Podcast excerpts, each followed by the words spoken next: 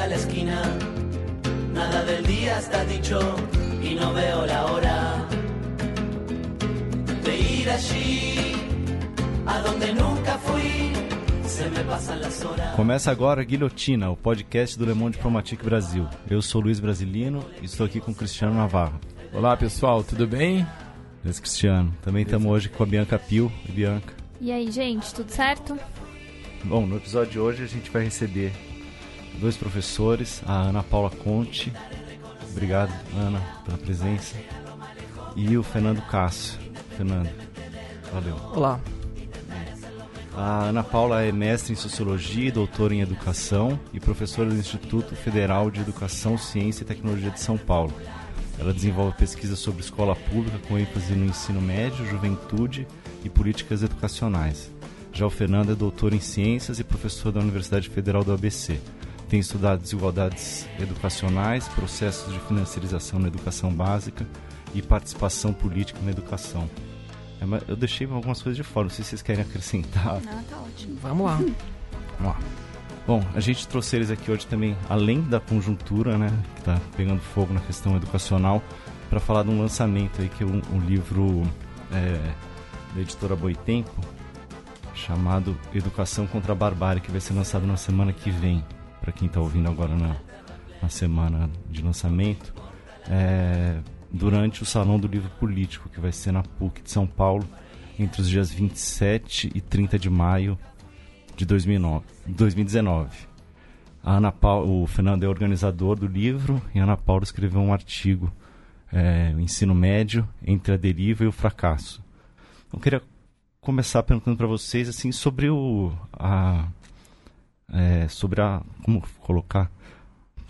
a sorte de ter lançado o livro nessa conjuntura, né? Uma semana depois do 17 de maio. Como é que vocês estão envolvidos nesses ataques à educação e promover o livro ou não? Bom, Luiz, é interessante, né, você começar por essa pergunta, que de fato é uma sorte, né, que a gente vai lançar o livro nesse momento, mas também é um azar que nós tenhamos que viver essa situação de ataques brutais à educação, né? E ataques de várias formas, né? Eu tenho chamado de barbarização da educação, né? Num sentido mais amplo. Então, mas também tenho a felicidade, por exemplo, de olhar o sumário desse livro e constatar que todos os autores e autoras desse livro estavam na rua no último dia 15, sem nenhuma exceção, né? Em cada um em seus lugares do Brasil, em que vivem, em que trabalham, em que lecionam, em que militam, estavam todas as pessoas na rua falando e protestando pelo direito à educação no Brasil, né? Então, por um lado, um momento de horror, por outro lado, um momento de felicidade por lançar esse livro e ver que esse é um livro feito por pessoas que estão engajadas num movimento de luta pela educação. E não é um movimento que começa no dia 15, são pessoas que estão consistentemente envolvidas no debate público educacional brasileiro, em defesa do direito à educação, e não é qualquer educação, né? Então, acho que tem uma consistência política nesses autores e autoras. E o que até surpreendeu um pouco o público, assim, não sei se vocês também, é a capacidade de mobilização desse tema, né? Na verdade, assim, eu acho que essa manifestação do dia 15, né, e que sem dúvida abre aí as portas para outros movimentos que já estão sendo gestados, ela mobiliza, quer dizer, as pessoas entendem que a educação é importante. Acho que ninguém tem essa dúvida, né? A pauta da educação é uma pauta que mobiliza. Na verdade, a única questão relacionada à pauta da educação é como é que a gente vai esmiuçar essa pauta e que tipos de projetos a gente vai mobilizar dentro dessa pauta. Mas, assim, essa é uma pauta que mobiliza a sociedade. E isso ficou muito claro, quer dizer, não adianta o Bolsonaro vir ofender a massa que está na rua, chamando de idiotas, imbecis ou coisa que o valha, porque, na verdade, a pauta da educação ela já extravasou as bolhas da esquerda e ela está nas bolhas da direita, quer dizer. Então, na verdade, acho que o que a gente viu é um movimento em torno de uma pauta que mobiliza mesmo, em geral, a sociedade. Bom, vamos falar do livro, que acho que até vai ficar mais claro para entender, né? Como é que a educação mexe tanto com as pessoas.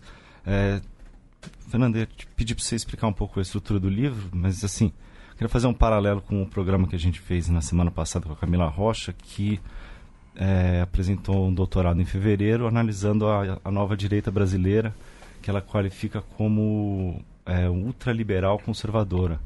E são essas duas chaves que também estruturam o teu livro, né? É, muito interessante, né? Eu ouvi o podcast com a Camila e eu acho... Quer dizer, quando eu comecei a discutir a organização desse livro com a Boitempo, a Ivana Jenkins e tal, enfim, a primeira coisa que me veio na cabeça quando eu comecei a pensar num livro para essa coleção, que é uma coleção chamada Tinta Vermelha, né, que a Boitempo chama, que é uma coleção de intervenção. Uhum. Os livros custam pouco, saem numa tiragem maior. Então, eles têm uma outra função, né, uma função de intervir no debate público. Os textos são ensaios curtos, escritos numa linguagem um pouco menos rebuscada, e etc. Bom, a primeira coisa que me veio na cabeça foi um texto que eu li há muitos anos atrás, quando eu ainda estava na graduação, do Adorno, né, o Theodor Adorno, chamado A Educação contra a Barbárie, né? Uhum. Então, por que eu me lembrei desse texto? Eu me lembrei desse texto porque eu me lembrei de um trecho desse texto particularmente interessante, que eu inclusive utilizo como epígrafe na apresentação do livro, que dizia mais ou menos assim, eu não estou com o trecho aqui, mas ele dizia, a ideia é que, o Adorno, em vários momentos da obra dele, fala que, quer dizer, a humanidade, ela tem um impulso destrutivo que é imanente a ela, né? E que a gente precisa ficar vigilante com esse impulso destrutivo. Isso é uma coisa muito forte, muito, muito dura de ler, né? E de ouvir. E aí ele dizia o seguinte, que, quer dizer, acontecem alguns períodos em que, mesmo num certo momento de evolução tecnológica, de evolução civilizacional, a gente se vê numa situação de ódio coletivo, de retrocesso, de involução. Ele não usa essas palavras, mas tem uma ideia mais ou menos como essa. E aí me veio a ideia, quer dizer, de que, bom, a gente está numa situação em que a gente alcançou um certo nível, né, social, um IDH, padrões de consumo e coisas assim, e ao mesmo tempo nós estamos num momento de involução em vários sentidos, né? A gente, como sociedade, se desarrumou, né? Em vários sentidos. Então, esse texto me veio imediatamente à cabeça, porque o Adorno fala disso, né? De que nós precisamos desbarbarizar a educação. E os exemplos de barbárie que ele dá para a educação são os mesmos exemplos que estão no livro. Ele vai falar da competitividade, ele vai falar da biologização dos processos educacionais, as tais das habilidades socioemocionais que as fundações empresariais adoram colocar nas parcerias público-privadas com as redes, que basicamente são políticas de contenção social, né? Políticas que servem para conter o ódio, conter a revolta, né? Transformar o jovem numa pessoa domesticada, numa pessoa dócil, numa pessoa empática, né? Mas que, na verdade, são políticas de contenção social. Então, o Adorno ele vai elencar e desfiar um rosário desses exemplos, né? E casualmente, né, o Adorno começa no livro falando... esse texto ele é um debate entre o Adorno e um outro educador, numa rádio, né, num estúdio como esse que nós estamos. Uhum. E ele começa falando sobre uma manifestação secundarista ocorrida na cidade de Bremen, na Alemanha, nos anos 60, contra o aumento de passagens do transporte. Então é muito interessante ler isso, né? E aí ele vai dizer o seguinte, olha, aquele jovem que quebra a vidraça, que rompe o cadeado, que arromba o portão, aquele jovem não é um bárbaro, né? Aquele ato, que é um ato de violência, um ato agressivo, desobediente, ele não é um ato necessariamente bárbaro. Porque aquilo, na verdade, tem a ver com um refluxo a outros atos que diminuem a nossa civilização, né? Que reduzem a nossa qualidade civilizacional. Então, na verdade, ele vai relativizar essa ideia de violência. E aí, então, o livro ele é estruturado em torno disso, né? Em torno da barbárie em dois eixos, né? Uma que a gente chama de barbárie gerencial, que é essa barbárie com esse verniz de racionalidade técnica, né? O discurso eficientista, o discurso que coloca a escola... os indicadores acima da escola, né? Então a produção dos indicadores, esse debate que sazonalmente aparece na grande imprensa, né? O IDEB está muito mal, a educação no Brasil vai muito mal, ninguém aprende a ler, mas ao mesmo tempo ninguém aumenta o salário do professor, ninguém melhora a infraestrutura das escolas, ninguém olha a situação econômica das famílias, né? Então a primeira parte do livro ela vai um pouco no sentido de questionar toda a mítica desses argumentos da barbárie gerencial, que eu chamo de barbárie porque a gente coloca, e acho que os textos eles são bastante convincentes no sentido de mostrar isso, é um tipo de barbárie que destrói a escola de fora para dentro, né? Uhum. Que olha para a escola através da planilha, do indicador, né? Mas que é extremamente destrutivo. Um exemplo muito interessante disso, que não aparece no livro, mas que eu vejo na minha vida de pesquisador, são os professores de física e química que eu entrevisto vez por outra, e que dizem assim, olha, Fernando, muito antes da Escola Sem Partido existir, eu já sou tolhido na minha liberdade de ensinar pelo currículo centralizado do Estado, uhum, pela base nacional comum. Uhum. Então, na verdade, a gente já tem um movimento, né, de desconstrução da liberdade de ensinar que é feito por outras formas, né? Sim. Utilizando argumentos racionais, democráticos, não é? Uhum. Mas que, na verdade, são pretextos para a destruição da escola, né? E que é uma barbárie assim, um pouco mais de médio e longo prazo, assim, também, né? Muito mais sofisticada, longe, muito mais, sim, difícil de detectar, né? Uhum. Muito mais pérfida, porque utiliza um discurso suave, um discurso de união, né? Todos pela educação, uhum, né? Sim. Inclusive com essas fórmulas, né? Uhum. Aí a gente chega na segunda parte do livro, né? Que eu chamei, na falta de nome melhor, né? De A Barbárie Total, uhum, né? Que vai um pouco fazer uma espécie de um panorama, né, desse caldo, né, um pouco indigesto, né, do momento mais recente, né, que é essa destruição da escola e da docência, que não é de fora para dentro, mas ela é feita a partir de dentro, né? Tem a ver com a disputa da pedagogia, com a disputa do currículo, né? Não que a barbárie gerencial não faça isso, ela faz, mas essa outra ela vai disputar isso dentro da escola, né? Uhum. Então, na chave das guerras culturais, sim, né? Que é o que muito, sim, nesse podcast mesmo já se falou muito disso, né? Uhum. Então, e aí tem ali uma sequência de textos muito interessantes, né? Que vão tratar desde a ideologia de gênero sob uma perspectiva totalmente nova, né? Então, o Rogério Junqueira fala, por exemplo, que a ideologia de gênero ela existe, né? E ele inclusive vai localizar a ideologia de gênero dentro do discurso católico.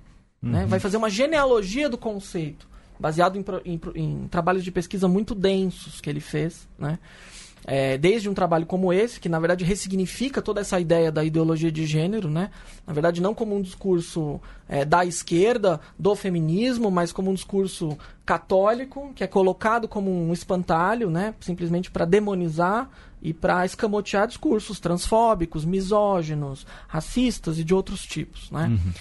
Temos textos aí sobre militarização nas escolas, sobre a educação domiciliar, sim, sobre a educação na primeira infância, né? E as concepções machistas e burguesas da maternidade, né? Uhum. Que usam, por exemplo, a imagem da Gisele Bündchen, filmes e produções midiáticas sofisticadas para vender uma noção de que é a mulher que tem que cuidar da criança quando ela é pequena, né? Essa é uma visão que é totalmente deslocada da vida real, né? Em que famílias, uhum, estão aguardando na fila da creche nos municípios no Brasil inteiro, né? Enfim, aí a gente chega, né? Essas duas partes do livro, elas um pouco vão mostrando como é que esses projetos ultraliberal e ultraconservador de barbarização da educação, eles, por um lado, operam separados, mas em certas circunstâncias eles se articulam e trabalham juntos, né? E o que a gente está vendo hoje no governo Bolsonaro é isso, né? As fundações empresariais estão lá no MEC hoje, uhum, discutindo com o governo, né? Estavam lá, uhum, inclusive, se colocando. O Instituto Ayrton Senna colocou lá um dos seus diretores como candidato a ministro da Educação antes da chegada do Bolsonaro ao Planalto, uhum, né? E aí a gente chega na terceira parte do livro, finalmente, que é uma parte que tem textos um pouco mais voltados à disputa da escola, né? Não que os outros não façam, mas esses, de fato, eles têm uma função que é de condensar quais são as propostas que nós temos, né? Então, assim, o primeiro texto que abre o livro, que é do Daniel Cara, fala do direito à educação, e eu acho que o direito à educação ele é uma linha mestra do livro, todos, uhum, os capítulos, uhum, de alguma maneira falam disso, mas a terceira parte do livro ela vai mostrar um pouco como que essas lutas pelo direito à educação elas estão se desenvolvendo, quer dizer, que as pessoas não estão mortas, né? Então, assim, você, uhum, tem um discurso homogêneo, né, na grande imprensa, nem tão homogêneo, porque a gente também disputa esse discurso, né? Não é necessariamente verdade que é tão homogêneo, mas é um discurso eficientista, que na verdade vai se contrapor às aos absurdos do governo Bolsonaro numa chave dos indicadores, numa chave, né? Então, quando a deputada Tabata Amaral pergunta lá para o ministro, ministro, qual é o seu projeto, né? Sim. Ela, na verdade, está falando, ministro, onde estão os dados, ministro? Onde estão as metas? Na verdade, a gente poderia fazer a mesma pergunta. Deputada, qual é o seu projeto? Uhum. A gente poderia fazer esta mesma pergunta. Uhum. Né? Mas eu não quero saber dos números. Eu quero saber o seguinte. Não basta a gente recitar números. A gente precisa encontrar uma relação de causalidade entre números e efeitos, e políticas, e efetividade social de política educacional. Né? Falar de se recitar números, qualquer um pode fazer isso. Eu posso fazer isso, a Ana pode fazer isso, e qualquer pessoa que saiba ler planilhas pode fazer isso. E quem não sabe também pode. O número como um fim em si mesmo. Isso, ali, né? O dado e o indicador como fim em si mesmo. Exatamente, Luiz. Uhum. Então, a terceira parte do livro, ela vai colocar a disputa da escola em primeiro lugar, né? Então, ele é um livro que, de fato, a capa dele, né, é um lambe-lambe, um panfleto, né? De fato, ele é um livro de combate. É um livro de disputa para o presente. Sim. Uhum. Só para quem está ouvindo a gente lembrar, o nome do livro é Educação contra a Barbárie, vai sair pela editora Boitempo. Eu queria que vocês falassem um pouco, porque o atual governo, ele coloca uma série de ameaças à educação, né? Então eu queria que vocês nominassem. O Fernando acabou de falar uma coisa ou outra, né? Militarização, porque para muitas pessoas está focado nessa questão do corte de verbas, né? Corte de investimento, mas não se trata só disso, né? Queria que vocês falassem um pouco o que vocês consideram essas principais ameaças nesse atual projeto. Bom, acho que, na verdade, a barbárie, né, que eu acho que o título do livro é muito instigante, mas essa barbárie não é nova, né? Claro que, de certa maneira, ela fica mais visível, né? Ou ela tem adquirido uma outra configuração num governo como esse que a gente tem do Bolsonaro, né? Eu acho que aí você tem, vamos dizer assim, um outro tipo de disputa que se faz da educação. Mas essa disputa foi desde sempre, né? Desde sempre. Então, para quem está na escola e é professor, não é de hoje, né? E que quem está ali dentro daquele cotidiano luta com muita dificuldade para construir uma educação mais emancipadora, né? Então, vamos dizer, também não dá para a gente olhar para a educação e para a escola sem observar para o que ela serviu socialmente, né? E, sobretudo, num país como o Brasil, um país de capitalismo periférico, né? Qual que é o papel da educação num país com os traços culturais que a gente tem? Enfim, qual que é o papel da escola dentro do capitalismo, né? Então, acho que a gente precisa ter um olhar primeiro em relação a isso.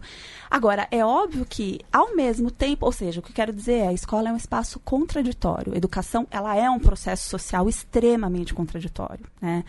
E a tentativa de barbarizar esse espaço, ela não é nova. Tem uma coisa que sempre me impressiona, de como, no Brasil, por exemplo, a gente não consegue reconhecer, nem na bibliografia existente, por isso que eu acho que esse livro é uma pérola, né? Como o Fernando disse, é um instrumento importante de combate, porque a escola pública, e aí, né, pegando da educação um recorte específico, que é a escola que atende a maior parte da população, ou seja, a maior parte da população brasileira está na escola pública, só pode estudar porque existe uma coisa chamada escola pública, né? E essa coisa chamada escola pública foi uma luta, né, insana, enorme, permanente, de muito tempo, desde o começo do século XX, para que a gente pudesse ter essa escola pública, que a gente sabe que ela é insuficiente, precária, incompleta, né? E com problemas, mas foi uma conquista dessa mesma população pobre, periférica, né?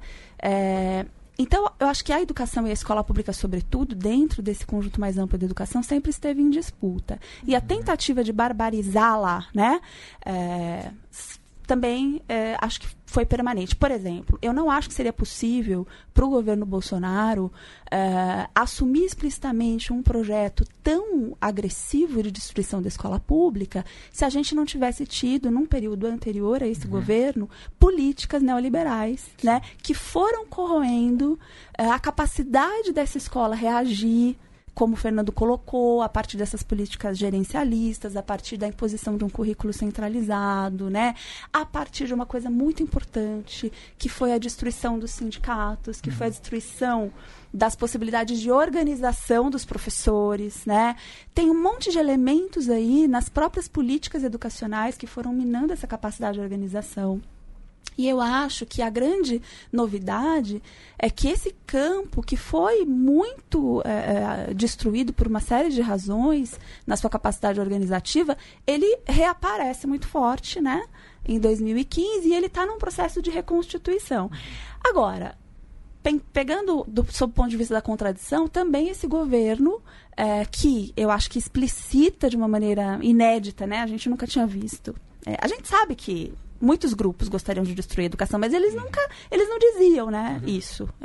Ou pelo menos, né, isso não era assumido explicitamente. Eu acho que isso também criou, como a gente viu no 15M, na semana passada, uma possibilidade muito interessante, né, de aglutinar setores, de juntar pessoas. Eu, por exemplo, sou do Instituto Federal. E olha, eu estou lá há 10 anos, eu nunca vi tanta gente do Instituto Federal junta na rua, entendeu? E olha que a gente teve muitos ataques nos últimos 10 anos, então eu acho que eu vi, né, a gente viu coisas ali. Acho que para quem não é de São Paulo, o Instituto Federal é ensino médio, não é um...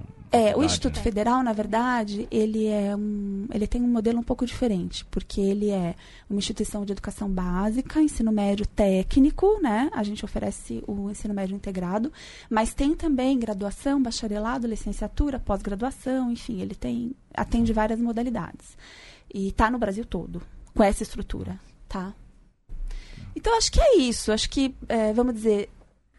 Há nesse governo eu acho que um projeto diferente, sim, de uma nova barbárie que está conectada com a barbárie de sempre, né?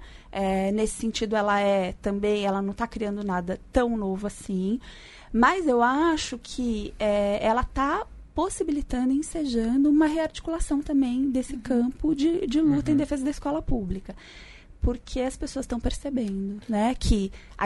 E aí eu acho que a escola, ela muitas vezes é criticada, a universidade muitas vezes é criticada, eu acho que ela tem realmente as suas contradições, mas ela precisa existir para que a gente continue disputando, né, o significado, o sentido dela, continue pensando em práticas emancipatórias dentro dela, porque é bem verdade que nem sempre a universidade é emancipatória, nem sempre a escola pública é emancipatória, né? Agora, elas precisam existir.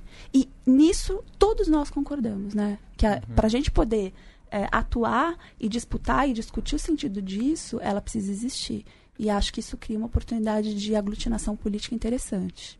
Ana, aproveitar também porque assim, a gente agora tem os olhos bem mais voltados assim, para o ensino médio, né? Acho que por muito tempo o ensino médio foi negligenciado, né? Assim, e você coloca um dado até interessante de que até 95 era apenas 18% das vagas, tal, e isso tem um salto grande até 2003, e que isso pega uma estrutura que não existia para o ensino médio, né? Que é um absurdo total, assim, isso é adaptado ali para em cima da estrutura da escola, do ensino básico e tal.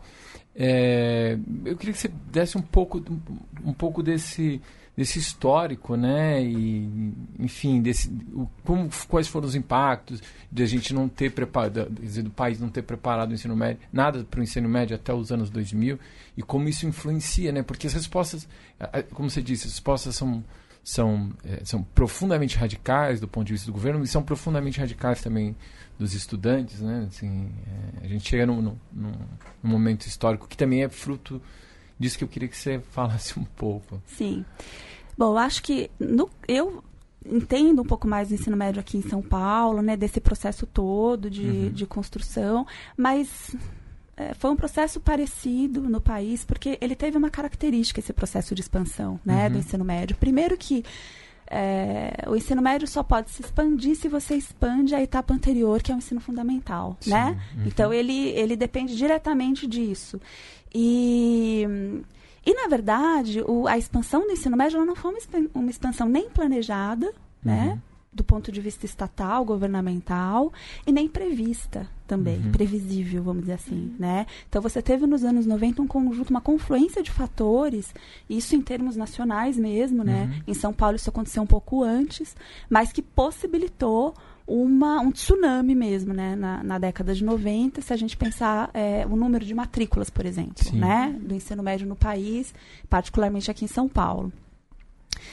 Então, de novo, né? Qual foi o padrão desse crescimento? Né? Eu fiz uma pesquisa, por exemplo, em jornais, e era muito interessante a gente ver como é que isso aparecia na imprensa escrita, né? Na grande imprensa.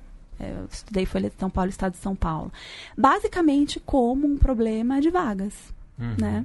Então, a população batia na porta da Secretaria de Educação, das escolas, pedindo vaga e não tinha vaga. Isso era um problema político. Então, a todo começo de ano, havia um conflito muito desagradável para os governadores, porque eles iam para os noticiários, né, passavam a ser questionados pelos veículos de comunicação como é que a população quer estudar governador e não tem vaga, né? E, de certa forma, esse foi o grande dilema no começo dos anos 90, né? Então, assim, para acomodar... E aí, o que eu queria enfatizar aqui é o seguinte: as conquistas que a população obteve, né, para conseguir estudar na escola pública, elas foram resultado de uma pressão política. E elas foram atendidas na medida em que elas criavam um problema político para os governantes, né? Ou seja, as pessoas não teriam estudado, o ensino médio não teria se expandido se não fosse a demanda popular ter pressionado pela expansão das vagas, né? Isso foi uma tônica na expansão da escola pública brasileira, tá? Ou seja, não foi o Estado que ofereceu escola, mas foi a população que pressionou. No caso do ensino médio, praticamente arrombou a porta da escola, né? Então... o que aconteceu é que essa demanda foi sendo acomodada onde tinha espaço, né? Onde tinha espaço. Tem lá o ensino fundamental, na época era ensino de primeiro grau, abre uma sala à noite e bota lá o pessoal do segundo grau, né? Então, sei lá, até mais ou menos 95, aqui no estado de São Paulo... que é um estado considerado rico, né? A gente tinha 75% das matrículas no período noturno do ensino médio, né? E aí, com uma série, vamos dizer, de políticas públicas posteriores a esse período de expansão, já nos anos 2000, esse processo foi mudando, né? Mas veja, você abre sala à noite, você pega aquele professor que dá aula no ensino fundamental e você completa a carga horária dele, né, com algumas aulas no ensino médio. Obviamente, você não vai ter professores para todas as disciplinas, então, o mesmo, né, o professor de uma disciplina também dá outras disciplinas, isso também foi uma tônica. Você não tinha uma formação específica para esse professor dar aula no ensino médio, muito menos no curso noturno, que atendia um estudante trabalhador, né? Então, na verdade, você não teve uma política. Você não teve uma política porque você não planejava essa oferta, né? Não era uma intenção governamental planejar. E aí eu acho que quando a gente fala da crise do ensino médio, da falta de identidade do ensino médio, que também foi uma captura que muitos grupos fizeram de um discurso de crítica justamente a esse processo todo que eu estou contando aqui, né? As pessoas se usam disso para dizer, não, agora então a gente tem que organizar o ensino médio. Agora a gente vai, né, pensar...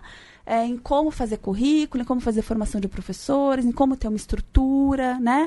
E como se agora, então, o Estado tivesse acordado para finalmente resolver, né, os problemas da identidade no ensino médio. E não é, de verdade, o caso, né?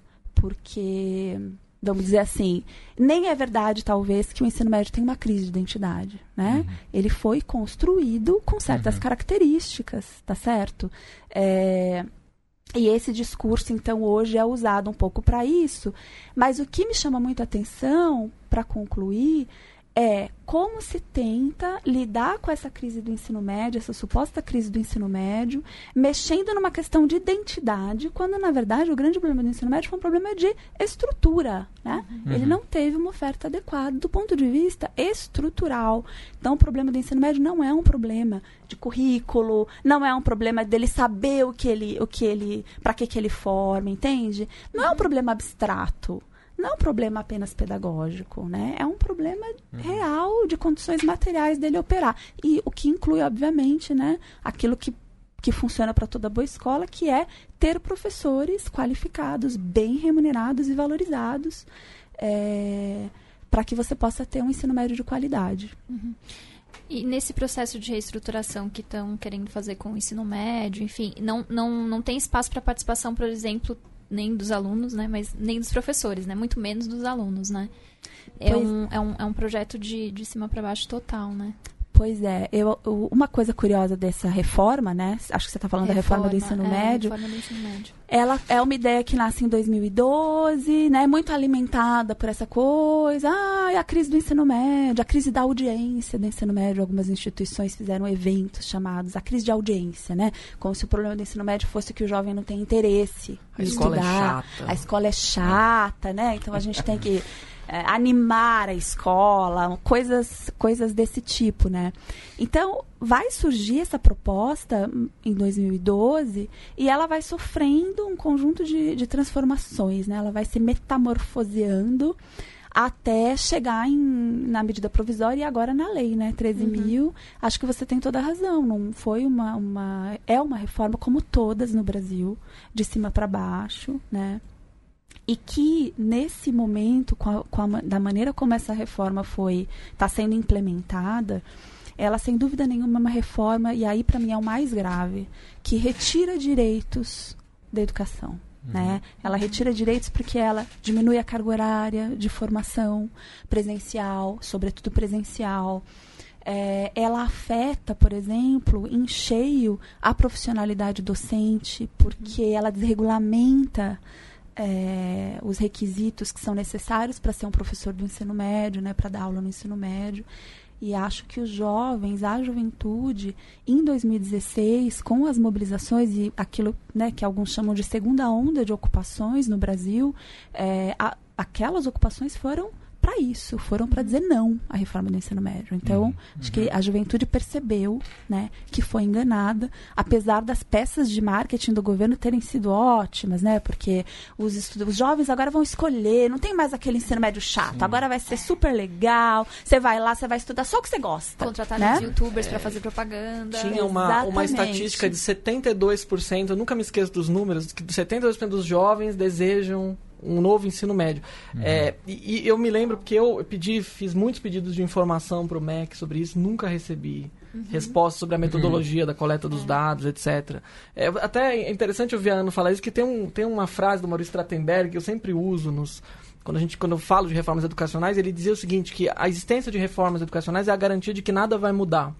E eu acho que a reforma do ensino médio é um exemplo típico, né? Porque quando a Ana diz, bom, o ensino médio não tem problema de identidade, tem problema de estrutura, isso mostra que a reforma do ensino médio ela não é uma reforma de identidade do ensino médio, né? Ela é uma reforma de outra natureza, né? Isso tem muito mais a ver com a estrutura do mundo do trabalho, com o que vai ser a educação do pobre e o que é a educação do rico, né? Porque, a rigor, quando a gente vai olhar a escola privada, né, a gente vai ver que a escola privada ela está incólume. A reforma do ensino médio, ela está incólume. A Base Nacional Comum Curricular, né, que centraliza o currículo em nível nacional, mas a escola privada vai continuar fazendo o seu trabalho, vai mudar um pouco o jargão, a linguagem, né, o modismo, mas vai continuar fazendo o que sempre fez. A gente tem um texto, que é um texto que bomba muitíssimo a todo momento no nosso site, lá depois o pessoal pode procurar, que o título já resume muito bem, assim, e que todo mundo acho que já abre, já entendendo o que quer dizer o texto. O título é assim, Bolsonaro para os pobres, Paulo Freire para os ricos, que é do José Rui Lozano. E, na verdade, é isso, basicamente, você não precisa nem ler o texto, porque é isso, né? A classe média paga caro e paga alto para ter os seus filhos numa educação de qualidade, enquanto aos pobres... E você veja a contradição disso, né? Bolsonaro para os pobres, Paulo Freire para os ricos, e Paulo Freire é apedrejado em praça pública por essa direita, que é uma coisa... Pelos filhos, né? pelos pais isso. de quem... Não, e inclusive nas escolas particulares, quer dizer, tem gente rica que... Dizer, apedrejando Paulo Freire, gente, tem até um texto sobre Paulo Freire no livro também, inclusive, né? Escrito pelo Sérgio Haddad, que está produzindo uma biografia do Paulo Freire agora, enfim, estamos muito ansiosos para conhecer. É um típico exemplo do autor que assim, é muito mais... importante fora do país do que dentro. Nas universidades ele é muito menos lido aqui no Brasil do que fora. Pouquíssimo lido. Né? A educação brasileira, de fato, não tem nada de freiriana, né? Quer dizer, tudo aquilo que o Paulo Freire questiona, a educação bancária, etc., é isso que é a educação brasileira, né? A educação dos indicadores, do IDEB, essa é a típica educação bancária, né? Que tem aquela concepção de que o professor vai lá, abre a cabeça do aluno, coloca lá. A gente não chama mais agora de listas de conteúdo, a gente chama de habilidades e competências, né? A gente cria um novo nome, né? Um verniz para dizer que, olha, estamos aqui, que tem uma cientificidade, né? Que tem uma ciência por trás disso. Mas, de fato, assim, o que a gente vê, eu já ouvi a Ana também falando sobre isso, aprendo também com a Ana quando eu ouço ela falando sobre isso, é que, bem, olha, no Brasil, os estados da federação possuem currículo centralizado aí há mais de uma década, né? E os indicadores, né, que as mesmas pessoas que defendem os currículos centralizados defendem, mostram, né, que as coisas não estão indo para frente, né? Isso é porque eu estou considerando esses indicadores. Então, na verdade, o que nós temos é uma... digamos assim, a repetição de mais do mesmo, né? Em vez de fato, atacar problemas estruturais, né? Então, esse livro, por exemplo, vai falar de... por exemplo, dos mitos e verdades do financiamento da educação, né? E vai contrapor, assim, o básico do básico, né? Quer dizer, a educação superior, ela não é mais financiada que a educação básica, como o governo Bolsonaro tenta convencer a sociedade brasileira. Na verdade... toda a educação é subfinanciada, seja o ensino superior, seja a educação básica. Né? Então, a começar por este mito, né? E de dizer que o problema da educação é um problema de gestão. A gente ia perguntar, só aproveitar, porque a gente ia perguntar da PEC do teto dos gastos, né, Cris? Olha, então, a Emenda Constitucional 95, ela é um nó, né? Um nó político muito difícil de atacar, né? É interessante, semana passada, o noticiário, né? Já a partir de semana retrasada, a gente já ouvia Rodrigo Maia, né? Falando no exterior, aí numa fala que a imprensa recuperou e colocou no debate público. Olha, veja, a Emenda Constitucional 95 é um problema, está se tornando um problema mais cedo do que... esperávamos que se tornasse, né? Alguma coisa nesse sentido. É impraticável. Isso. Que precisa da reforma. A austeridade econômica, ela leva a problemas que são problemas de direitos humanos, né? Então, a plataforma DESCA, né, de direitos sociais, econômicos, culturais e ambientais, tem feito aí várias missões, né, estudos de campo, relacionando as políticas de austeridade econômica com violações dos direitos humanos. Né? Prestação básica de política de assistência social, de educação, de saúde, né? De proteção a comunidades indígenas. Bem, na educação não é diferente. O que a gente vai enfrentar é isso. Quer dizer, quando você estabelece um orçamento de base zero, né? Que é no ano seguinte você só corrige ele pela inflação e você vai criar uma guerra orçamentária pelos setores em busca daquilo. É uma situação de gestão perpétua da pobreza. Não é? Sim, até porque você tem um gasto que cresce independentemente de decisões políticas, que é o previdenciário. Isso, né? E a população precisa de serviços. Ainda mais com a reforma pairando aí, as pessoas querem se aposentar. E a população precisa de serviços, a educação precisa de mais dinheiro. Né? Então, assim, é mentira mesmo essa história de que o governo Bolsonaro usou isso na campanha. Né? E não só o governo Bolsonaro usa, os empresários também usam, às vezes, esse argumento. Bom, diz ele, olha, o estudante brasileiro, ele custa, sei lá, o Brasil investe tantos por cento do PIB, 6% do PIB em educação, né? Muito bem, a Dinamarca também investe 6% do PIB em educação. Isso é uma coisa mais mentirosa, mais absurda do mundo, né? Porque o PIB per capita da Dinamarca é muito maior do que o PIB per capita do Brasil. Quer dizer, não basta falar em gasto, em percentual do PIB, você precisa falar do gasto per capita. E o nosso gasto per capita é um gasto muito baixo. Né? E fora de onde eles saem, né? Assim... O Brasil tem que correr muito atrás, claro, para chegar no nível... Né? E não, o segundo argumento é esse, quer dizer, que é o que o Todos pela Educação utiliza, né? Aquele movimento Todos pela Educação, ele utiliza isso. Isso tem base no trabalho do Eric Hanuschek, né? Que é um economista da educação americano, famoso, né? Que tem uma tese básica, que eu acho que já está um pouco mais complexa hoje, mas que as pessoas aqui, os leitores dele aqui, continuam replicando, né? Como se fosse nova. Que o dinheiro não importa em educação, né? Essencialmente isso.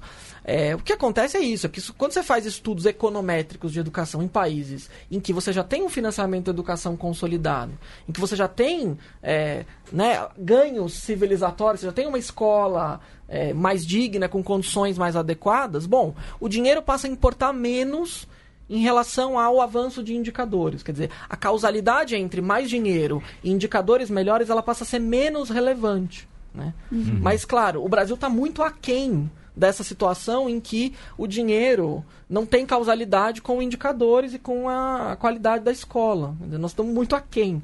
Então,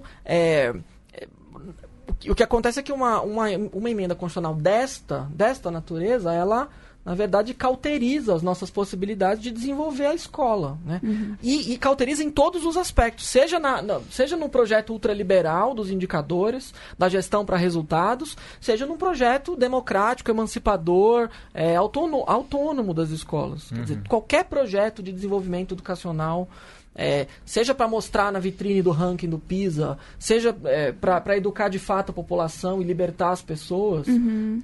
Esse projeto está... cauterizado, né? Tanto é que vários textos desse livro vão dizer, olha, é preciso revogar a emenda constitucional 95. Daí que vem também esse debate, essa discussão de que não dá para discutir a educação só pela educação, como Exato. Muita gente quer, porque isso é patético, né? Uhum. Eu acho que tem muita gente que ganha com isso. Né? Com certeza, eu acho que tem uma coisa de que o papel da gestão, né? O idear, a ideologia da gestão, do choque de gestão, na verdade a questão é você gerenciar bem o que você tem, né? Tudo isso vem sendo construído há 20 anos, é uma ladainha que a gente escuta, né? Todos os dias. E isso contaminou terrivelmente, né, a nossa cabeça, a nossa subjetividade. Os professores às vezes repetem isso, né? A gente tá... Uhum. É isso. Então, sei lá, vou dar um exemplo. A gente estava falando do ensino médio. Quanto custa um estudante do ensino médio numa rede estadual e quanto custa um estudante do ensino médio na rede federal, onde eu trabalho, por exemplo? Uhum.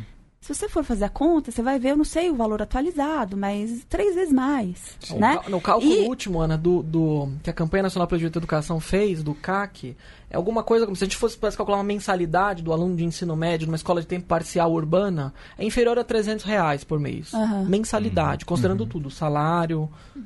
Isso o Instituto Federal é 4 vezes maior. Exato, quer dizer, como é que você vai abstrair um elemento como esse, né? E a rede federal, do ponto de vista do ensino médio, ela é vista como uma referência de qualidade. Uhum. Agora, em nenhum momento isso está posto na opinião pública quando a gente vai discutir modelos bons para uma boa reforma do ensino médio. Por que não olhar para modelo público da rede federal, né? Por que dá certo a rede federal, né? Uhum. A gente não tem currículo padronizado, olha que interessante, não tem apostila. Uhum. É incrível. E os nossos alunos entram nas melhores universidades. Realmente é um grande enigma. Talvez, será que é porque a gente tem professores com um plano de carreira decente, salários dignos, né? E claro, a gente tem uma coisa que eu acho que não é legal e que é diferente da rede estadual, porque a gente ainda tem processos de seleção nos casos em que a oferta de vagas é menor do que a demanda, né? Mas a gente já tem vários exemplos também de institutos que fazem a entrada do aluno por sorteio. E ainda assim a qualidade é muito boa. Então, acho que abstrair, como o Fernando colocou, né? A questão do financiamento, abstrair é extremamente conveniente, mas não resolve os nossos problemas. Vai criando uma cortina de fumaça, né? Uhum. E culpabilizando a própria escola pelo seu fracasso. Na verdade, ela não é bem gerenciada, ela não é bem liderada, como que é o governo atual do Estado de São Paulo, por exemplo, que agora resolveu que para as escolas estaduais darem certo, os diretores não são mais educadores, eles devem ser líderes. gestores, né? Não, e é interessante isso, né? Porque a Ana falou da ideologia da gestão, né? Tem um texto nesse livro que chama A Ideologia da Aprendizagem, né? É bem legal. Então, esse é escrito pelo Silvio Carneiro, que é um filósofo, né? Nosso colega na Rede Escola Pública e Universidade. E de onde vem essa expressão? Essa expressão ela foi utilizada pelo próprio ex-ministro da Educação, Rocieli Soares, que agora é secretário da Educação de São Paulo, né? Ele é contrário à Escola Sem Partido, essa discussão da perseguição aos professores, né? Enfim, ele é um democrata, pelo menos nesse ponto. E ele diz, olha, a ideologia de gênero, essas coisas não nos importam. O que nos importa é a ideologia da aprendizagem. É um tipo de ato falho, né? Mas isso mostra um pouco como esse discurso do indicador, né? Quer dizer, não estamos falando de aprendizagem, a gente está falando do indicador, da meta, quer dizer, do número. Quer dizer, que é um indicador quantitativo que, bem, as nossas pesquisas no âmbito da Rede Escola Pública e Universidade têm mostrado que quando a gente vai para o interior das escolas entrevistar os professores, as professoras, os diretores, a gente vai ver que as avaliações processuais, que as avaliações que geram os indicadores, elas são burladas. Uhum. Quer dizer, que tem escolas preenchendo planilha para dizer, olha, estamos fazendo isso, essas ações de gestão, choque de gestão, mas na prática os alunos estão sendo treinados dentro das matrizes de avaliação para a produção dos indicadores. Uhum. Quer dizer, não existe o prometido santo grau da causalidade entre ações, metas e resultados, ele não existe, uhum, porque ele simplesmente é truncado por uma coisa chamada vida real. Uhum. Sim. E acho que coloca um problema ético muito ruim, né, gente? Porque, veja, a escola é um espaço do quê, né? É um espaço também de construir acordos, de pensar a vida pública, de pensar como é que a gente resolve nossos problemas, enfim. É o conhecimento, mas é o conhecimento para isso, né? E aí, quando os alunos percebem, e eles percebem, que estão sendo usados para produzir estatísticas para um governo X, né? Uhum. Então, por exemplo, teve vários casos de boicote, né? Aqui em São Paulo, por exemplo, ao Sarece, mas tem também notícias de outros estados. O Brasil inteiro. Você tem um problema ético, é muito pesado, é muito ruim, uhum, muito negativo, né? Que você coloque professores para fazer a burla. E vai fazer a burla, é óbvio, porque também os estudos mostram, né, Fernando, que quando você cria política educacional com um resultado muito rigoroso, via de regra, você está induzindo fraude. Né? E isso acontece no mundo inteiro. Burla é resistência, né? Na verdade, essa é a forma de resistência. É uma forma de resistência cotidiana, acionada cotidianamente. Os alunos fazem isso, os professores fazem isso, os diretores fazem isso, os supervisores, toda a cadeia burocrática da educação pública vai agir dessa forma. A educação privada também faz, não é? Quantas são as denúncias aí das universidades privadas que fraudam, ENAD, né? escola privada que cria CNPJ separado para selecionar uma população de alunos para gerar uma nota no Enem. Uhum. São casos assim, né? Toda vez que a cultura da performatividade ela se sobrepõe, né? As práticas, as atividades fim das instituições é o que acontece. Você falou das instituições particulares, eu queria perguntar para vocês isso, se esse outro lado aí da moeda, né? Como é que vocês enxergam esse crescimento da participação do capital privado? No... Olha, deixa eu só fechar, antes da pergunta do Luiz, que é só para fechar essa coisa do ranking, para a gente não cortar o assunto. Porque a educação, como vocês estão falando, ela tem operado nessa lógica de individualista, acho que está até na sua apresentação isso, né? E de incentivo à competição, né? Aí tanto individual quanto entre as instituições. Isso tudo por conta desses rankings que vocês mencionaram e agora contaram essa questão que tem essa resistência através, né, burlar essas regras e tabelas, etc. E que sentido tem essas avaliações para os alunos e professores? Eu imagino que nenhum, né? Mas a justificativa do governo é para avaliar e planejar a educação, né? Como é que vocês veem essa contradição? Porque ela não tem nenhum sentido na vida prática dos professores, né? Eu tenho amigas professoras que falam. Uhum. Pois é, eu acho que essa é uma ótima pergunta, né? A gente deveria fazê-la para a Secretaria de Educação. Quer dizer, afinal de contas, desde final dos anos 90, a gente tem um exame aqui no Estado de São Paulo e a gente tem exames nacionais. A pergunta é, depois de 20 anos, né, o que se foi feito com base no resultado dessas avaliações para melhorar a qualidade da educação? E quais foram os resultados, então, dessas intervenções baseadas em resultado de avaliação? Bom, eu fico aqui esperando a resposta, né?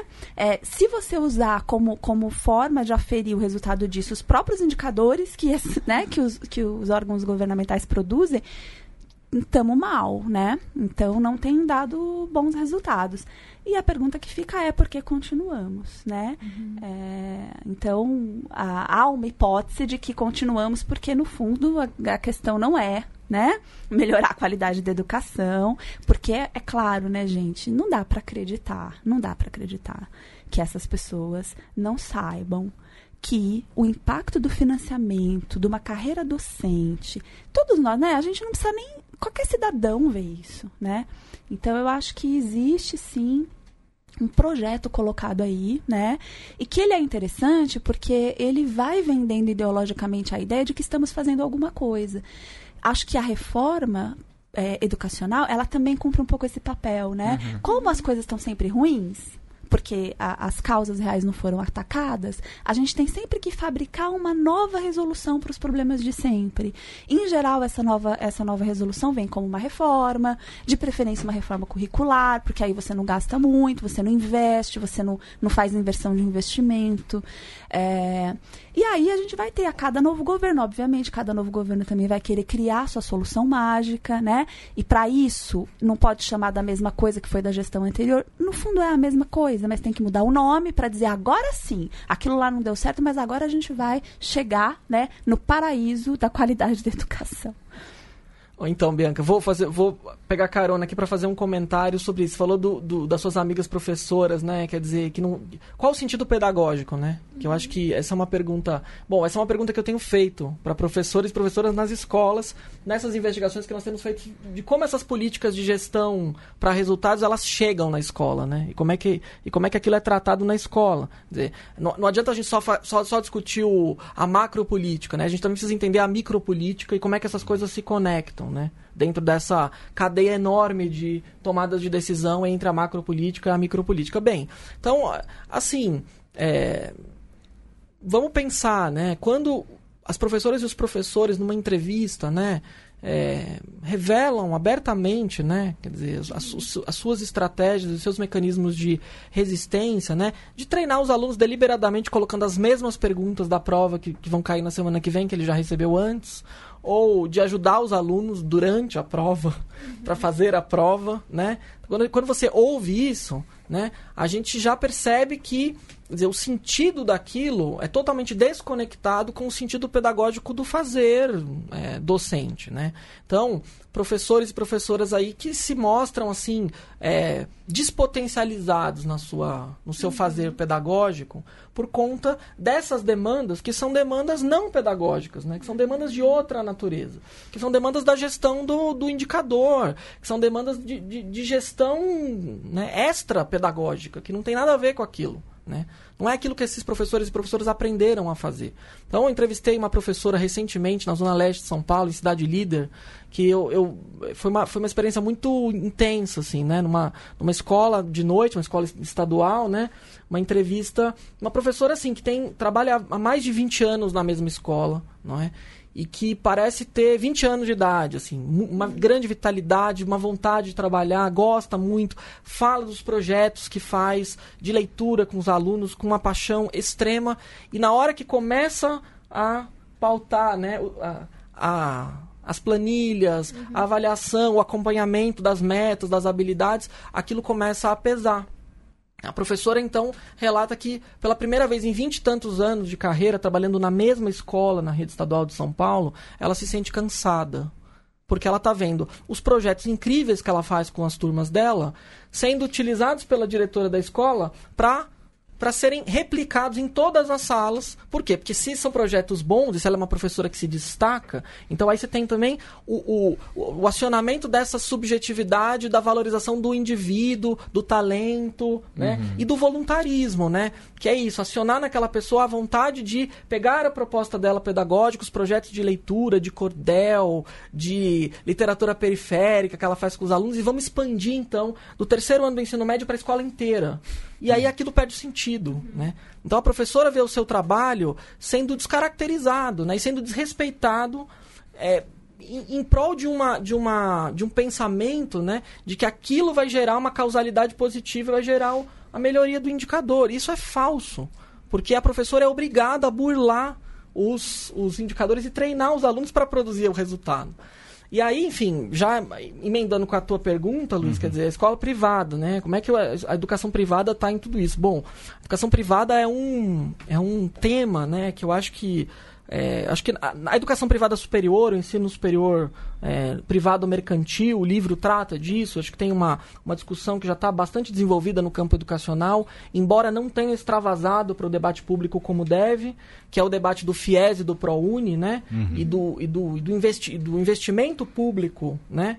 Na educação privada, né? A formação de grandes conglomerados educacionais que oferecem uma educação de qualidade duvidosa, né? Não são instituições educacionais como as instituições públicas, né? Como as universidades e os institutos federais, como as universidades públicas, que são instituições de pesquisa, extensão e ensino, e que se formaram com grandes influxos de recursos públicos, né? E que agora vão estender os seus tentáculos aí para a educação básica privada, né? Então, aqui na cidade de São Paulo, por exemplo, a gente já vai observar, né, a formação de alguns oligopólios, né? Escolas de nicho. Eu trabalhei, por exemplo, na Escola Viva, né? Que é uma escola de elite que fica na Vila Olímpia, né? Uma escola alternativa. Essa é uma escola que já foi vendida para um grupo que adquiriu várias escolas e que está construindo ali, formando um nicho, provavelmente vai ser depois vendido para um grupo maior, né? Então, na verdade, o que se vê nas escolas privadas é assim, olha,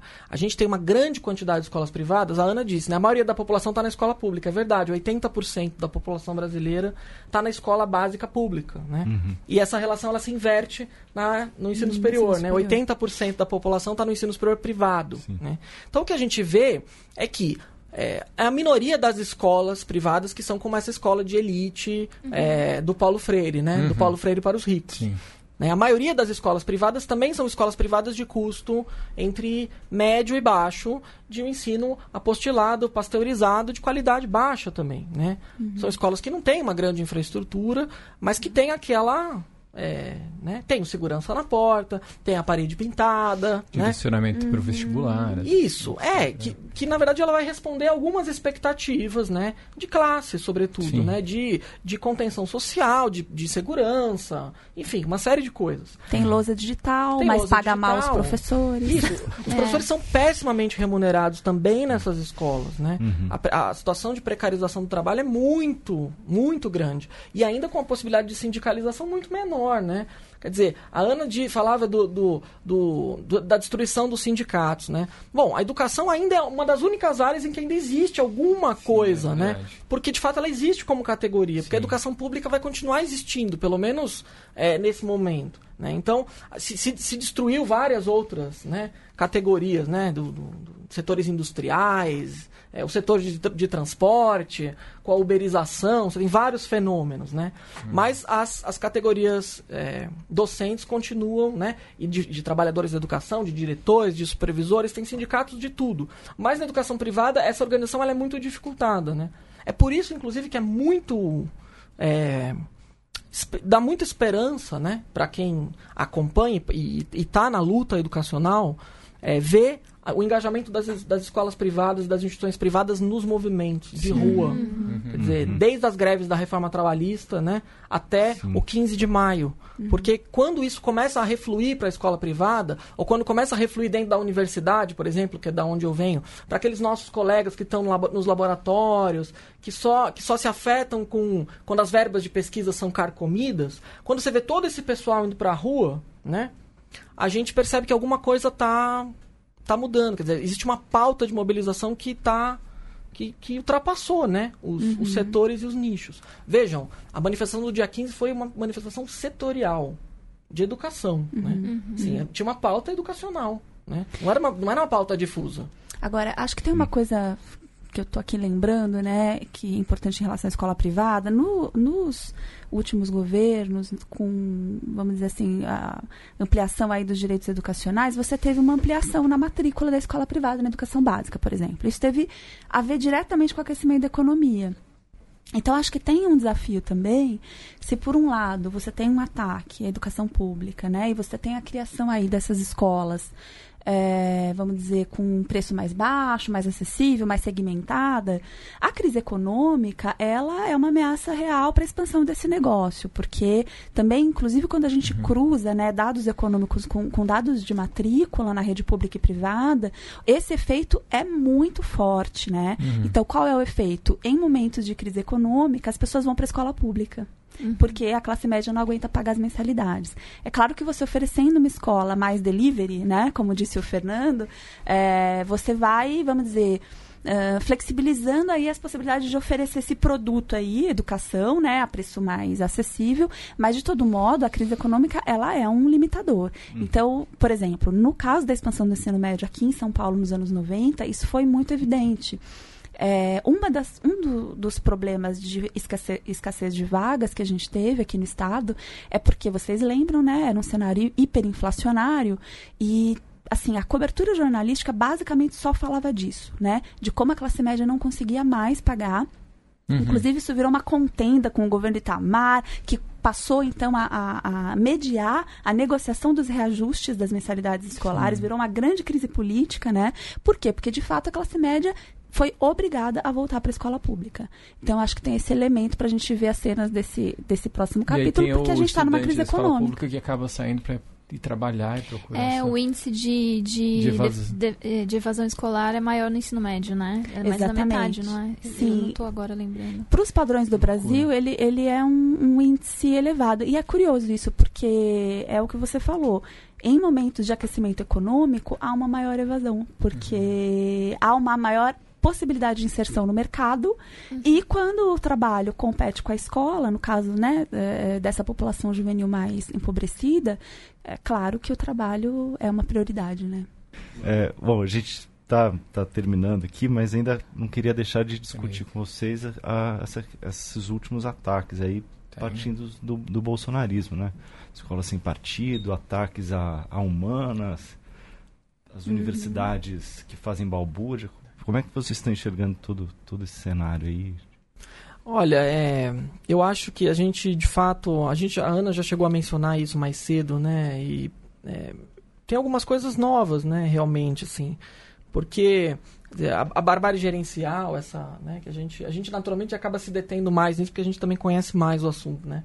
Ela é mais sutil, né?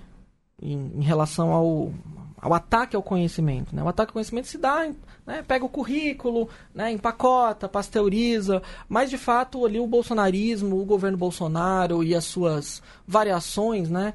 Eles de fato são muito, muito sinceros, né? Muito francos, muito claros. Tem um projeto mesmo que é um projeto anti-intelectual, né? Que é um projeto que é contra o conhecimento e que vai questionar isso, né? Eu não sei se ele é contra o conhecimento, né? Na verdade, eu nem diria isso, né? Eu acho que ele propõe um outro tipo de conhecimento, né? Propõe um outro tipo de coisa, um outro tipo de escola, né? Eu acho que talvez ele seja um projeto anti-iluminista, né? Algumas pessoas têm dito isso, eu tenho gostado dessa formulação, né? E aí, assim... Esse projeto ele tem muitas faces, né? Então, a militarização das escolas é uma face desse projeto, que é você mudar a estrutura pedagógica da escola, mudar as práticas de sociabilidade no espaço da escola, né? Você introduzir práticas de sociabilidade de viés militar no espaço da escola. As discussões sobre educação domiciliar, né? Que no fundo são discussões sobre desescolarização massiva, né? Também tem a ver com isso, né? Com você mobilizar, por exemplo, a ideologia política, com você mobilizar o fervor religioso da população para então defender, né, a desescolarização das crianças, a educação domiciliar, mas isso novamente nos leva, como a Ana já disse, àquela contradição do problema econômico, né? Quantas famílias nesse país podem educar seus filhos e filhas em casa, né? Essa não é trivial fazer isso, né? E também isso não significa, né? Essa ideia da educação domiciliar também evoca um pouco daquele projeto político do conservadorismo, do ultraconservadorismo, né? Que é que é esse projeto localista, né? Da comunitarista, né? De você valorizar o local, valorizar, né? O menos Brasília, mais Brasil, a família, comunidade elementar de organização da sociedade. Quer dizer, esse projeto de educação domiciliar evoca isso, só que tudo isso vai se confrontar com a pobreza material da população, né? Que vai impedir as pessoas de acionarem, de acessarem isso. Então, na verdade, eu acho que esse projeto bolsonarista, ele é um projeto muito violento, né? Eu acho que ele é violento, ele é bárbaro nesse sentido, ele quer dizer, é uma pedagogia movida por ódio, né? É o currículo da violência, né? Eu acho que eu escrevi isso no livro. Acho que isso tem um apelo muito forte. Eles, de fato, disputam as escolas, né? Então, a Escola Sem Partido, com esse movimento conservador de censura, ele é um movimento... capilarizado, ele tenta se capilarizar, então a ideia de usar as redes sociais, de estimular as pessoas a gravarem coisas e compartilharem isso. O presidente da República utiliza as suas redes sociais para expor professores e professoras, o ministro da Educação faz isso. Então, essa ideia, né, de que o governo está do seu lado, está perto de você, então, de fato, se acredita nisso, né? O problema a minha opinião, e aí muito particular, né, é que me parece mais fácil lutar contra isso, porque o projeto é muito mais explícito e a gente vê como ele opera, ele é muito claro, né? Quer dizer, o Bolsonaro, ele é muito sincero no que diz. Não dá pra, ele só não é sincero nas questões que se atém à família dele. Mas, no mais, ele é muito franco naquilo que diz. Então, assim, ele não enganou ninguém, né? Então, eu acho que é muito mais fácil, quando a gente pensa na luta educacional, a gente combater esse projeto de barbárie, anticonhecimento, que nega a história, que nega as ciências, que nega o racismo, que nega, enfim, a desigualdade, do que esse outro projeto, que aí, de fato, ele é muito mais, porque ele é muito também mais antigo, né? Ele é muito mais sorrateiro. Então, acho que tem essa dificuldade. Pois é. Agora, acho que...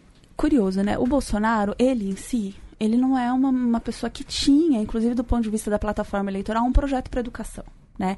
Mas ele se articulou, enfim, com grupos que têm projetos para educação e acho interessante, porque é tem aí uma proposta programática mesmo para a educação, né? Tem uma disputa ideológica explícita sobre o que deva ser escola, sobre o que deva ser universidade e... enfim, eu acho que isso deve nos fazer pensar. Eu acho que todos nós que lutamos, né, por uma educação sem barbárie, porque eu não sei se quem luta contra a barbárie, né, em que medida a gente consegue hoje ter um horizonte programático para a educação, claro e de consenso, né? Porque justamente... porque nos últimos anos, pelo menos nas duas últimas décadas, né, as políticas educacionais, elas foram muito ambíguas, né? Eu estava ouvindo, inclusive, um podcast falando sobre a questão do ProUni, que vocês entrevistaram, né, um pesquisador. Quer dizer, é ambíguo. Por que o aluno do ProUni, né, votou no Bolsonaro? Enfim, como é que essas coisas se articulam, né? Porque, de fato... vamos dizer, a esquerda, né, quando teve no poder, eu acho que, do ponto de vista, veja, não estou falando de política de acesso à educação, estou falando em termos de concepção de educação. Qual é a concepção de educação? Paulo Freire está muito mais na pauta agora, no governo do Bolsonaro, do que nos governos do PT, de verdade, né? Bom... tanto é que você não acha mais o livro do Paulo Freire, né? Meus alunos, a gente está trabalhando com esse livro, ele falou, professora, a gente tenta, não sei, está tudo esgotado, né? Eu falei, pô, que legal, o Bolsonaro está fazendo propaganda, né, do Paulo Freire. Então, veja, por que o Paulo Freire foi abandonado? Acho que essa é uma boa pergunta para a gente se fazer, né? Para a gente, né, estou dizendo, quem luta por um outro modelo de educação emancipador. Eu não sei em que momento, eu acho que a gente foi se desconectando desse debate. Eu acho que esse debate, a gente precisa, né, fazer. Esse não é um bom momento para isso, óbvio, porque a gente está num movimento de reação a essa outra proposta, que aí é uma proposta mesmo, então acho que a gente nem tem condição nesse momento de fazer esse debate, né? Porque a gente está tentando reagir a essa barbárie mais aprofundada. Mas acho que é uma coisa que tem que nos fazer pensar. Qual é, né?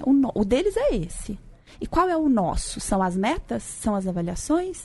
São as mesmas políticas, né? Que inclusive facilitaram que essa barbárie pudesse ser hoje promovida, porque eu não tenho dúvida que um programa como Escola Sem Partido, ele só é possível de ter alguma força quando você tem as organizações coletivas e sindicais completamente fragilizadas, né? Uhum. Então, eu não, acho que as coisas estão conectadas, né? E aí, como organizador do livro, eu, assim, ouvindo a Ana falar, né, eu acho que esse livro, ele traz... Ele tem um quê de programático, sabe? Eu acho que se a gente lê esses textos transversalmente, a gente vai encontrar ali algumas coisas que vão evocar um programa de educação mínimo, né? Baseado em direito à educação, em financiamento adequado e em concepções que, na verdade, são contrárias, né? Aquelas são concepções, de fato, emancipadoras. O último texto do livro é uma tradução de um ensaio, né, da Bell Hooks, inédito em português, que se chama Educação Democrática. Então, assim, não é à toa que esse texto encerra o livro. Eu acho que, de fato, tem um tipo de programa para a educação ali, pela voz desses... 27 autores e autoras, acho que são 27. E só para dizer isso, Fernando, porque eu acho que você tem toda a razão, existem propostas, existem programas. A grande questão é, acho que a gente teve dificuldade de hegemonizar isso politicamente do ponto de vista governamental. Esse é o meu ponto, mas sem dúvida nenhuma, eu acho que a gente tem, né, coisas formuladas, inclusive experiências, né, muito ricas nesse sentido. A minha última pergunta para finalizar rapidinho. A gente está terminando, eu ia fazer a última. Que é justamente sobre resistências, né? A apresentação do livro, Fernando, você fala desbarbarizar a educação, né? O título é Educação contra a Barbárie e você começa falando desbarbarizar a educação. Primeiro eu queria que você falasse um pouco o que seria desbarbarizar a educação nesse momento e trazer esses exemplos de resistência, né? Que tem um texto sobre a escola do MST, enfim... Tem essas iniciativas que você falou, né, que existem por aí. E o livro traz algumas...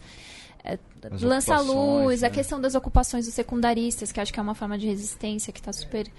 Aí é super importante valorizar. Então, só para a gente fechar com essas questões. Então, né? Assim, eu ouvindo a Ana falar, acho que assim, esse livro, quando ele começou a ser pensado, ele tinha exatamente essa função. Quer dizer, que é de...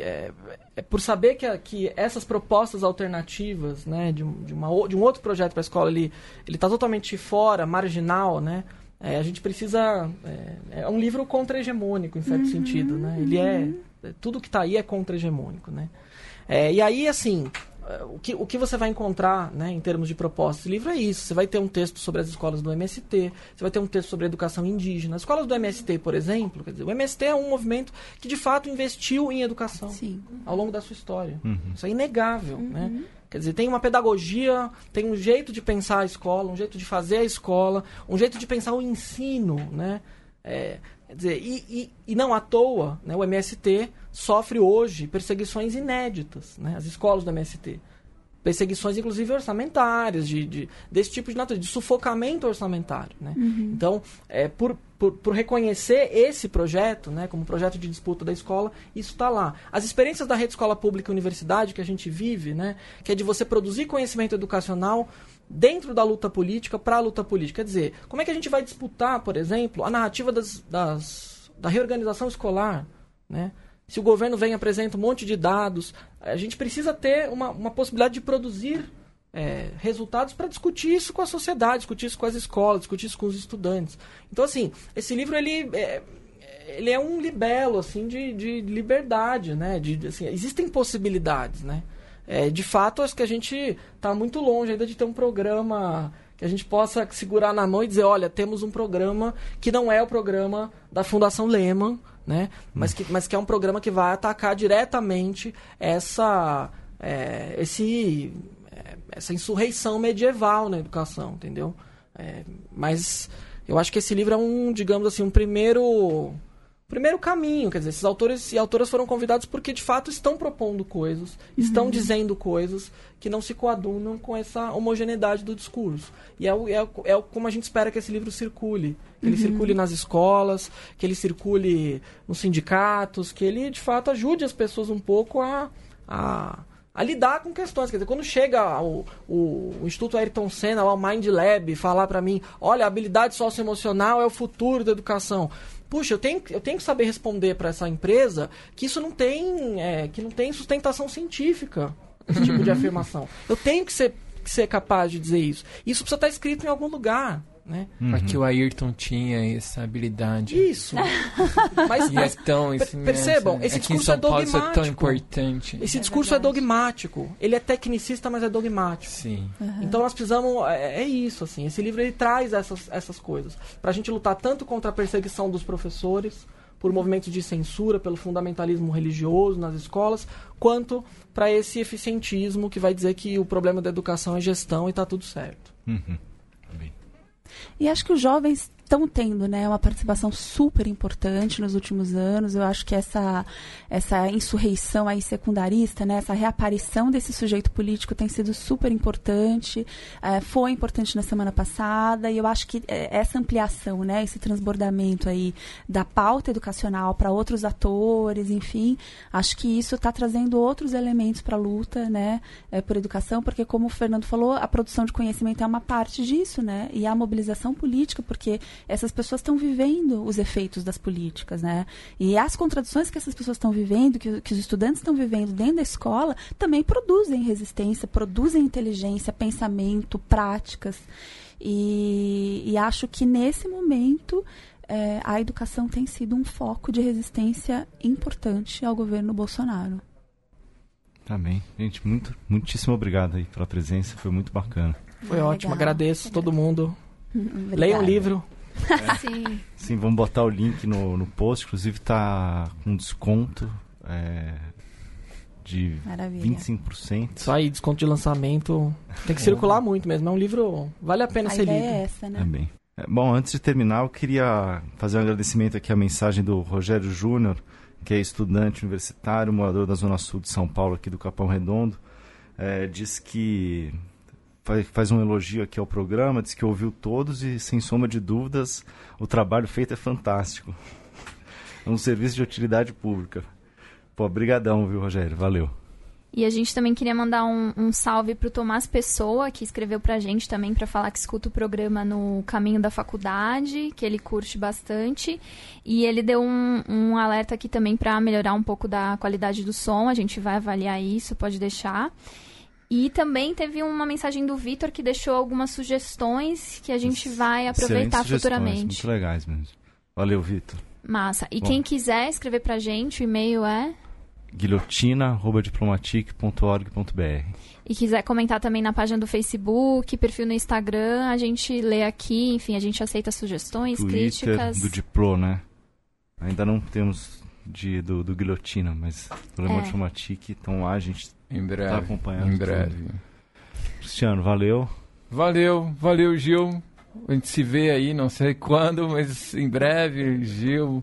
Deixa um abraço pro Leandro, tá bom? Bianca, valeu. Valeu, gente. Falou. Até a próxima. Até semana que vem.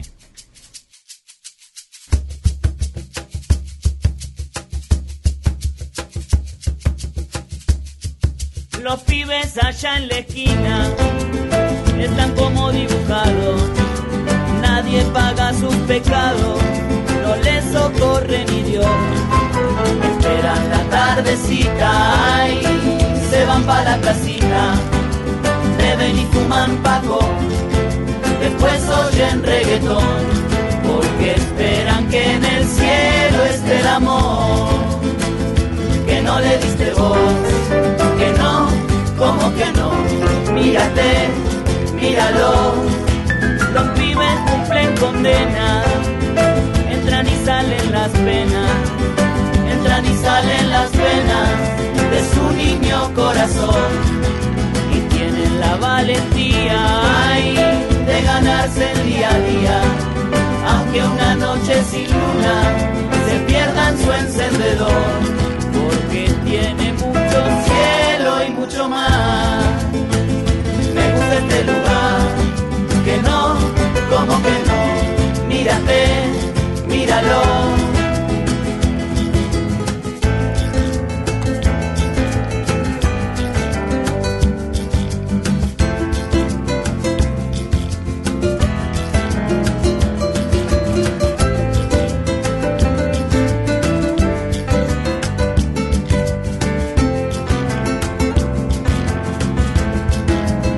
a mi patio manguera, niña de la primavera, niña de la primavera, rega mi patio de amor, que llega otro nuevo año, ay, que se somete a la espera de que se haga verdadera tu locura y tu ilusión, porque tiene mucho cielo y mucho mar. Me gusta este lugar, que no, como que no, míralo, míralo.